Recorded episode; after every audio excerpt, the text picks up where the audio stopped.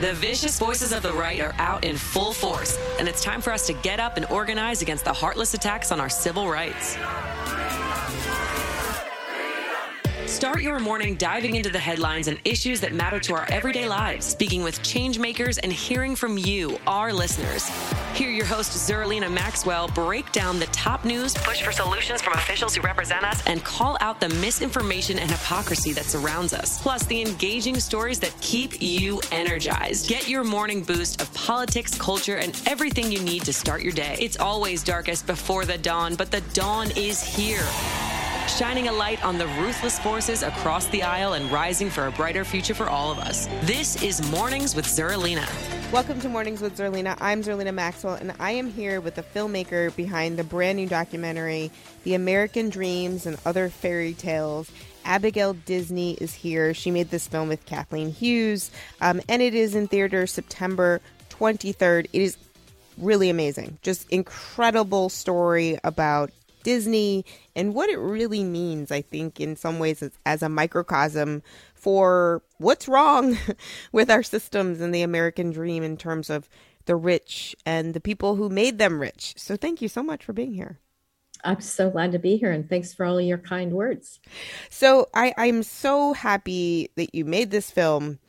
Um, and as we were chatting before we went on air, I mentioned that Heather McGhee uh, of Demos fame and the Sum of Us uh, book, uh, she is in your film really teaching um, American history. And she says this phrase, and I wrote it down to start us off.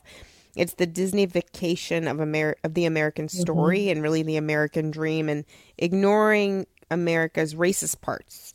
And she yes. says that America is based on three things stolen land, stolen people, and stolen labor. And I was like, whoa.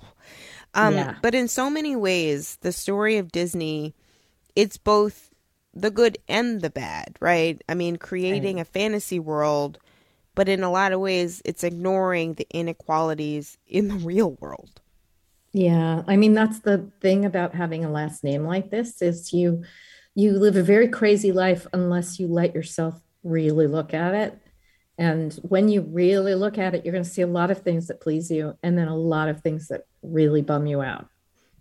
I mean, it it has to feel hard, right? Cuz you're you, you know, everybody is born into whatever family they're lucky mm-hmm. enough to be born into. Some people have better luck than others, right? You just show up here and you're like, this is my mom and dad or or whoever you, you know, you end up um, growing up with, you don't get to choose like choose all. Yeah. You just you're here, and so yeah. we're all sort of like you're rich, you're poor, you're in the middle. You're, um, it's just luck. You just yeah. show up. But in in America, in some ways, we've sort of all bought into this idea that it's not luck. It's actually like hard work and you know this idea you're pulling up by bootstraps. Yeah. Um, I loved the the sort of graphics in the movie um, that demonstrates you actually can't lift yourself up by your bootstraps. It's actually ridiculous uh, in terms of physics. I liked that part. Um, but can you talk a bit about Disney and, and the origin of Disney and Disneyland and Disney World in, in the sense of um, creating this fantasy, but also mm-hmm. in the in the original model, there was business ethics, right? Mm-hmm. And and and the compensation for the CEO and and your family members wasn't 500 times the workers. Yeah. Can you talk a bit yeah. about that? Yeah, because that's sort of the genesis of the project is like how my memory of what I knew in my childhood is bumping up against how it really is now. Because, you know, my grandfather and my great uncle were sort of famously super right wing. Um, but nevertheless, norms at that time were such that you didn't, as a C, as a CEO or as a founder, you didn't just simply, you know, grab for every penny you could possibly grab for. It just it just wasn't a thing that people did, and it wasn't a thing that people admired. And so, you know, they were they were from the Midwest. They were actually from great poverty of themselves. Um, and so I think that also gave them a sense that like they weren't, you know, they weren't princes or princesses and they they were just like everybody else. So i used to go into the park with my grandfather and he used to oh my gosh it was so warm it was so lovely. The people who worked there loved him. They called him roy. They'd give him hugs. He'd ask about their families. And I remember when he would go in, he would always pick up a piece of garbage when he went through the gate. And he would kind of do it in a way he wanted to make sure people saw him do that. And I remember asking why he did that. And he said, because nobody's too good to pick up a piece of garbage. And I just want to make sure everybody knows that. Um, that was a really important lesson he wanted me to know. That was a really important lesson that he wanted the people who worked for him to know that he didn't think he was too good. So, so this, this is a very different time. But as you know, like it's very complicated to mm-hmm. say that, um, and also hold in your head at the same time that, you know, the reality for Black and Brown people, the reality for immigrants, for women, for everybody else, wasn't all that peaches and cream. Most of these employees were white and most of the privileges were reserved for people who were white. So it was, it was such a complicated legacy, right? Mm-hmm. And like you say, you don't get to choose your legacy. Um, I, I, and, I, and I feel oh, like yeah, if I love it, I have to be truthful to myself about it. I love that you dive into the the complicated nature of this. I mean, if there was easy, if this was easy, we would have figured it out already, right? Like everybody, yes. we, would solved it and uh, figured it out. Everybody would yeah. be understanding.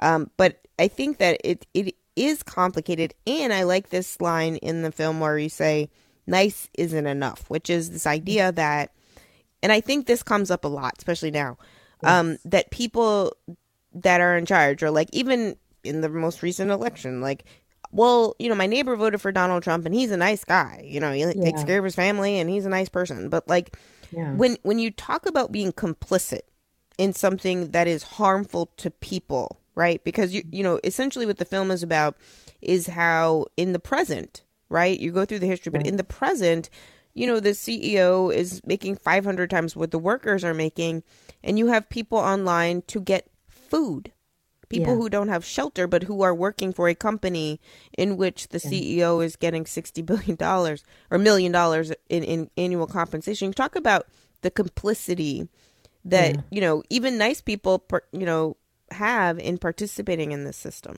Yeah, there there there are layers and layers of complicity and the the first obvious one is at the CEO and the managerial level. I mean, you you you get along people get along with each other. That's what they do. And one of the things that's required for being nice is not to trouble things, not mm-hmm. to mess with people's assumptions or you know throw monkey wrenches into the middle of everything and i've been in a million board meetings and a million business meetings and believe me bringing up um, for instance that this might not be great for the um, for the carbon footprint of the company or that this is a really unfair way to treat people or maybe the the objects are made in, in workshop in um, sweatshops that that's treated as rude.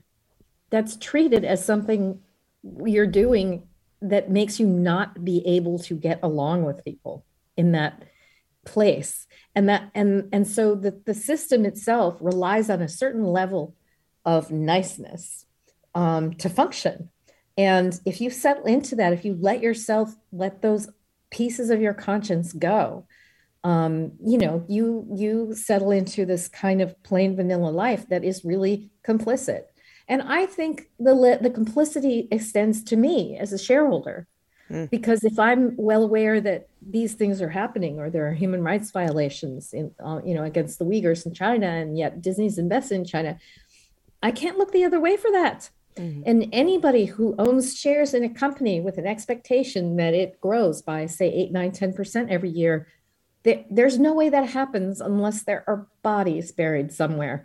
You don't mm. just take your money and look the other way. And if everybody in this massive, complicated system chose to interrogate their own complicity, how differently and how much more difficult would it be for things to run the way they generally run? I mean, it's such a it's it's such an important point about taking the money and ignoring um, the harm. I think that, yeah. I mean, I, I love the, um, I definitely added the, um, re, I think reimagining capitalism to my next book list. Yes. Um, because of the idea, I think it's in the end of the film where she says that we shifted in the United States to a place where making money is the thing above everything else. It doesn't matter if you are exploiting people. It doesn't matter if people are suffering. It doesn't matter if you're getting 500 times what your the workers who are making you rich yeah. make. Yeah. As long as you're increasing the stock price, you're doing the right thing. I mean, and she yes. likens it to the loss of our souls. Do you yeah. think it's that deep? I mean, I feel yes. like Disney, and, and you say this, and I think it's a theme throughout the film. Disney is the one company that could do it because they ha- their mission from the beginning is, mm-hmm. you know, about people, about joy, about creating happiness. Yeah. So you know, I didn't just, you know, pick on my family because I'm related to the family. I mean, honestly, I feel like Disney is the only company where you can make this point as clearly as you can make it. I think my grandfather and my great uncle, without having this vocabulary at the time, started what we now call a social enterprise mm-hmm. in the sense that they wanted to run a company where people could thrive and build families and they would create something you know as their basic purpose that brought families together that brought joy to the world i mean that is a great description of a social enterprise um, and yes if you like do a survey of the 20th century and who's on the magazine covers and why you would see a personality switch you know around the 1970s and 80s and when milton friedman who's in the film talking about you know how your sole purpose is to make the share price go up um, in doing that in, in installing that greed is good mentality he gave ceos and business leaders this moral cover for doing the greedy thing. Mm. He gave them the opportunity to say, Well, I know it seems bad that I'm looking greedy like this, but believe me, if I keep being greedy like this, everybody's going to benefit. And corporate leaders have been hiding behind that moral cover for so long past when it became obvious that it's just not true. And so we need to rip that cover away from them. I mean, I think about this a lot. Often we have uh, economic analysts on the show and we're talking about the jobs numbers or something like that. I remember at the beginning of the pandemic, and this comes up in in the movie because, you know, at the beginning of 2020 there were a lot of furloughs and then later layoffs at many large corporations, but in many um, in the hospitality industry and amusement parks mm-hmm. because of COVID and the pandemic. But I remember asked, I think it was um, Christine Romans from CNN. Um, I asked her, you know, does anybody ever ask the question like, if you can't pay your workers a living wage, should yeah. you be able to operate a business? Like maybe yeah. you don't get to do it. If you can't pay your workers a wage that allows them to buy food and shelter to take care of their families and you provide them with health insurance, the things that you get as the business owner, mm-hmm. why do you get all of these things? But the people that are making you the money to live in your mansion while they're in their car, why is that the system why are we why is that okay? Like why yes. why is that okay? And and she she was actually like that is a one a question no one asks but she was also yeah. like you know it's a hard question because we we just accept as you said the premise that that's fine. Yeah exactly. I mean i've been saying and if you can't afford to pay a living wage you can't afford to hire a person. And what gets thrown in my face when i say that is but small businesses. And exactly. yeah small businesses it's hard nobody said it was easy. nobody ever said it was easy, but it still applies. If you can't pay a living wage, you can't afford to hire a full time worker, period, full stop, end of story. And so, like, yes, we have let a lot of things slide for a long time. We've treated as normal things that are not normal. And, and, the, and frankly, it's let um, social structures deteriorate right under our yep. feet and and so i think so much of what was happening on the capitol steps on january 6th um, was about you know bad guys and terrible people. But mixed in there there were people with this idea in their heads that corporations and the elite have taken advantage of this country and don't have people's best interests at heart. And no matter how you feel about those folks in that regard they're right mm-hmm. and their their analysis is not far different from the analysis on the left. Right. How is it that we're up against each other when we all agree that corporations have run away with the agenda and we need to get them back under control? Well, you you you do address that. I mean, that Heather McGhee's uh, presence in the film, I think, answers some of that, and this is why teaching American history is so important. You know, there is an answer, right? The reason mm-hmm. why the left and the right fights is because of the the wedge issues, the race issues that were uh, exploited um, to separate really the labor movement. What was the labor movement before? So, can you talk a bit about how um, your how Disney sort of was this fantasy world in a bubble where mm-hmm. like you don't see all of the racial issues that were happening yeah. at the time in in the country and how that's kind of dangerous right you you know yeah. you, you don't want to create sort of a fantasy bubble because yeah. eventually you're going to have to reckon with what's going on you you know white people when they're surrounded by other white people experience the introduction of race as a topic as as disruptive mm. you know like but there's no race here. We're, there's only whiteness. But of course white is a race right. right, and and so in in in bringing this up in the film and starting to talk about the race dynamics it was actually rather hard. People kept finding it a little like what? Where are you going with this? This has nothing to do with that. Um, but of course if you really take the time spend the energy to suppress whole groups of people from the narrative may, race must be important to you even if you're trying to negate that it exists or in, you know imply that such a thing isn't really pertinent um, so it was really important to me and actually i've kind of forgotten the question but, um, no, but it, was really important to me that we yeah. surfaced this thing that had been so consciously written out of the narrative except in these small instances where the the presence of people who were not white was unbelievably derogatory right. and condescending. Um, and the damage that that does, it it did damage to me, you know, because as a white woman, I still have to dig myself out from under the way my idea of the world was limited, was warped by being told for so long that the story of America was just a white story.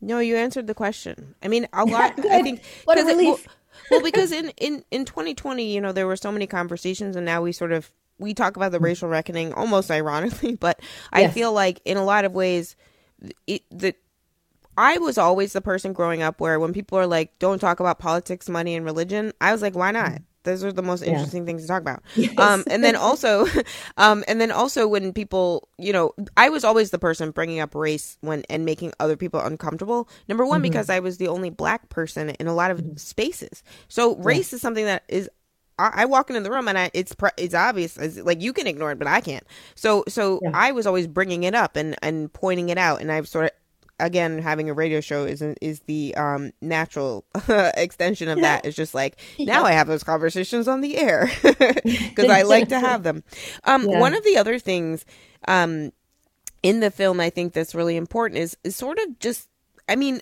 billionaire like a million if people can make a million dollars like there's nothing wrong with a million dollars like you can yeah. make a million dollars and have a business you can make a million dollars or investing you can do a lot of things and make a million dollars that's fine multimillionaires fine billion dollars. I really feel billions like there's theft involved in in mm. in terms of labor mm. exploitation and and some you did something bad. Like something that yeah. just feels like people should not have that much and the the equation is that workers at Disney would have to work for 2000 years. Mm-hmm. 2000 years. Yeah.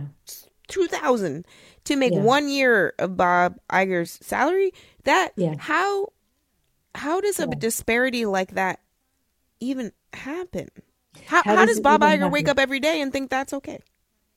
God, I, I, love talking to you because you're you're coming to the same conclusions I've been coming to. I don't know how you sleep at night because especially if you know that that people who are working for you full time, putting everything they have into this job, who can't put food on the table.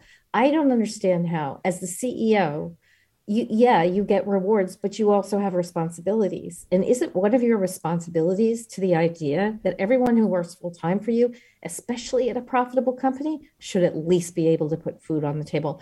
I'm not taking my 66 million dollars until i know for sure everybody's eating. I don't understand it.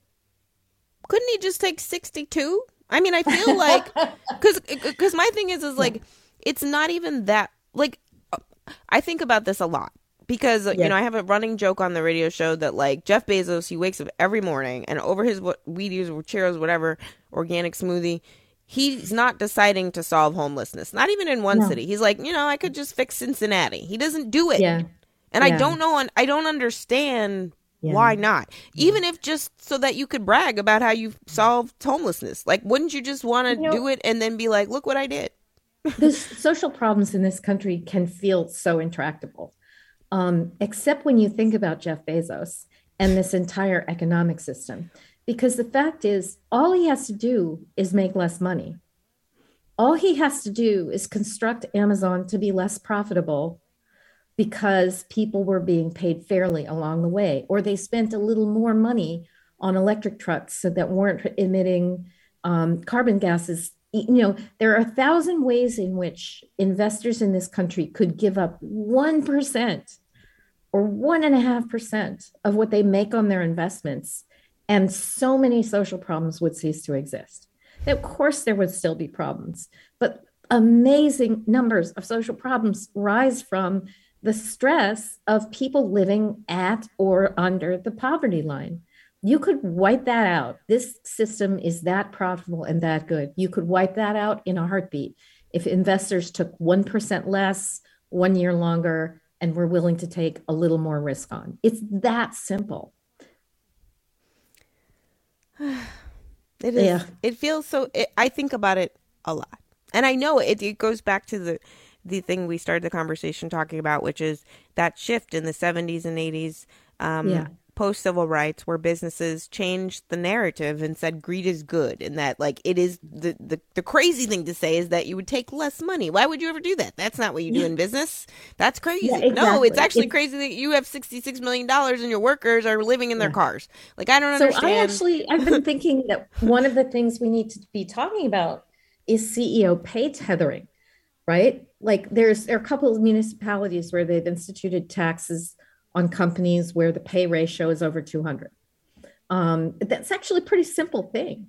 And I don't understand why we're not talking about that at the federal level. Can you imagine how much would change if we right. just tethered the highest CEO pay?